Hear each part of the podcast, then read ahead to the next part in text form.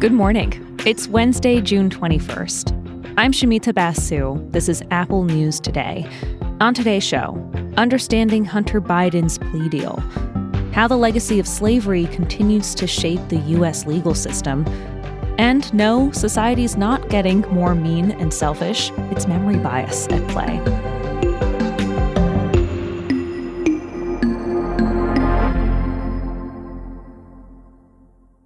But first, updates on two stories we've covered recently, very different stories about distress at sea. One is at the top of global headlines right now, the search for the underwater tourist vessel near the Titanic wreckage. And another is a story that's by now slipped down the headlines, but is worth following as new developments come up. The deadly wreck of a ship off the coast of Greece that was carrying hundreds of migrants. There is what could be a major update in the sub-story. Search teams say they've heard underwater sounds in the North Atlantic, a crucial piece of hopeful news when the submersible may have just about a day of oxygen left. Searchers sent underwater robots to the area where the sounds came from, but there was no early sign of the missing vessel. There's a growing focus on safety procedures by OceanGate Expeditions, the tour company that charges $250,000 per person to visit the Titanic site. The CEO is one of 5 people on board the lost vessel. Critics have questioned the company's procedures and equipment before. Last year, CBS News took a trip to the Titanic in this very same sub. The details of that report are telling in this new context, like the terms of the waiver passengers signed, read here by correspondent David Pogue. An experimental submersible vessel that has not been approved or certified by any regulatory body and could result in physical injury, disability, emotional trauma, or death. Pogue's expedition, in fact, ended up getting lost for several hours. He spoke to CBS this week. This thing has 7 different ways of returning to the surface. It has different kinds of ballast it can let go. It has an inflatable air bladder. It has propellers. So why isn't it at the surface? Let's turn now to the less covered disaster, the shipwreck near Greece. A little over a week ago, a fishing boat capsized and sunk, thought to be carrying around 700 migrants from Pakistan, Syria, and Egypt. More than 100 people were rescued, but hundreds more are confirmed dead or feared to have drowned. The boat left from Libya, where many human traffickers operate. So far, 9 men from Egypt have been charged related to human trafficking. They denied wrongdoing in a Greek court yesterday. There are also questions about the Greek response. Authorities say the ship refused offers of help. There are accounts that the boat flipped after the Coast Guard attempted to tow it, which Greek authorities deny. Families of the missing have rushed to Greece, searching for news about their loved ones. Some carry pictures of the missing. The Guardian provided a translation of one family member's plea. La mia richiesta è solo questa, che se riescono a tirare fuori un modo. He says, my only request is that officials can come up with a way of recognizing these people as soon as possible. If the state helps us, we can identify many people, and we can solve the problem of many people like me who are waiting.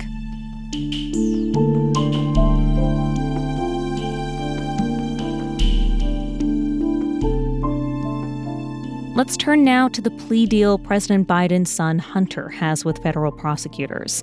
They've spent nearly 5 years looking into Hunter Biden.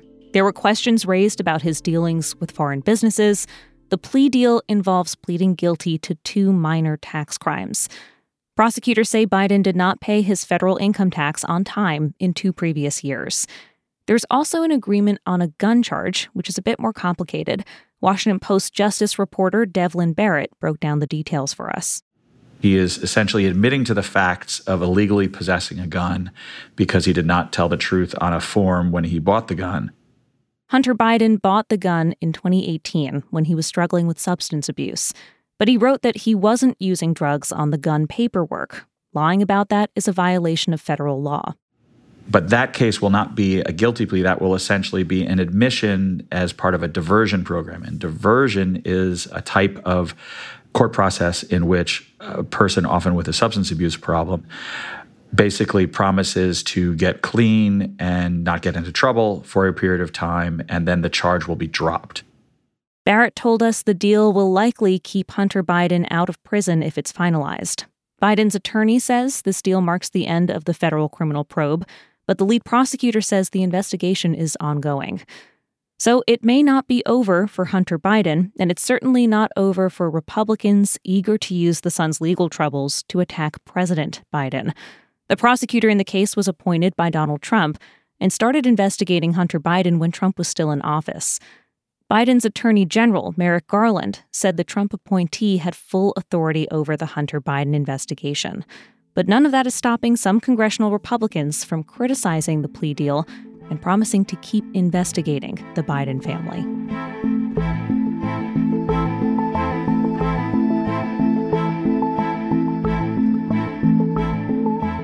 Now to a very different kind of legal story, one about how cases from the slavery era are still influencing American law. NPR looks at how often cases involving enslaved people are cited as precedent in modern legal arguments and an effort to change things. Michigan state law professor Justin Simard and his colleagues have done research to track this. He told NPR that around 1 million cases use slavery cases in their arguments. 18% of all published American cases are within 2 steps of a slave case. Many of the cases he found involve things like contracts, commercial transactions, and property disputes. They're a product of a deeply problematic time, casually referring to people as property.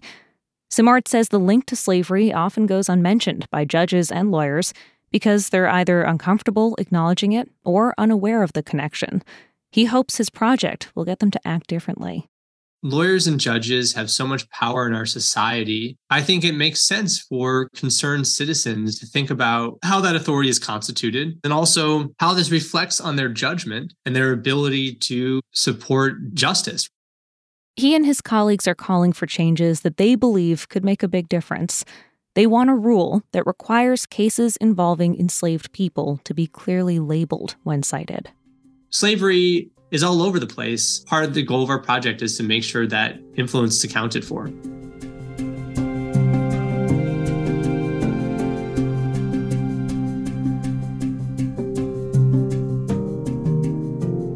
Finally, a look at some new research that challenges golden age thinking. You've probably heard someone of a certain age talk about how people were nicer and more honest back in their day. And surveys across dozens of countries over decades show that people generally say morality is declining. Vox looks at psychological research that challenges this. The study's authors argue that the data tells a very different story. Researchers have asked people questions for years. Questions like, were you treated with respect yesterday? Or, are people generally helpful? And the answers have stayed constant. Other research shows that in lab experiments where people are given the opportunity to cheat each other, they haven't gotten greedier. In fact, people have gotten more cooperative over the last few decades.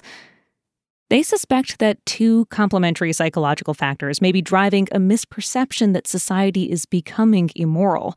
First, humans tend to pay more attention to negative information than positive information. The second factor has to do with memory. People are more likely to forget negative events of the past, so those memories fade over time. It's why people tend to have a rosy view of history. They're remembering the good times more than the bad. It's easy to say that people were moral in the good old days. Every generation does it eventually, and politicians love to take advantage of this. But the data seems to tell a different story. Our mental bias could be getting in the way, especially as we get older, of realizing that people around us are more or less as decent as they've always been. You can find all these stories and more in the Apple News app. And if you're already listening in the news app right now, stick around. We've got a narrated article coming up next. The Wall Street Journal spoke to people who have connected with biological parents and half-siblings they discovered through DNA testing. It's redefining the idea of family. So sit back, enjoy listening to that, and we'll be back with the news tomorrow.